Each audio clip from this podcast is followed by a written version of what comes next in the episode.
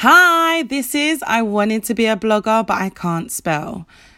And this is my first episode. So, this is exciting. This is something new, I guess. As you can tell by the title and the name of this podcast, I wanted to be a blogger. I've always wanted to blog and talk about different things and talk about living with dyslexia and my day to day life and just little coping mechanisms I put in place to get me through the day and stuff, or even like just going out for dinner, going on dates, like literally just trying to live a normal life with something that may hinder you sometimes.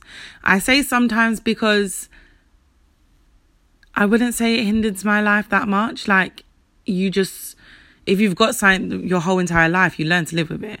And as you've already noticed, I just mentioned dyslexia. And this is one of the main reasons the name is I wanted to be a blogger, but I can't spell.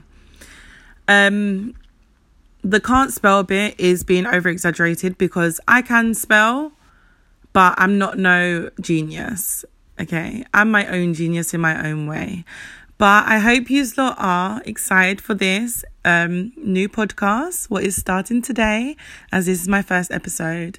And I'm really looking forward to seeing where I'm going to take this and how it's going to affect like my life and everyone else. Like, and I hope I can do some good in the world and reach other people who live with dyslexia, like young adults, young people, just everyone in general. And maybe just be like a voice for them or just like, I don't know, just something for someone who other people can relate to. Because I know me as a young girl, I've not come across other people with dyslexia as such who I can relate to and could listen to and be like, oh, this is how they do that, blah, blah, blah. Maybe it'll help me. So, with that being said, this is why I'm starting this podcast. And as well, I want to talk about loads of other things, not just dyslexia, but that is one of my key subjects as such. So I hope you're excited to listen in and tune into my podcast, and I hope to hear from you all soon. Thank you for listening.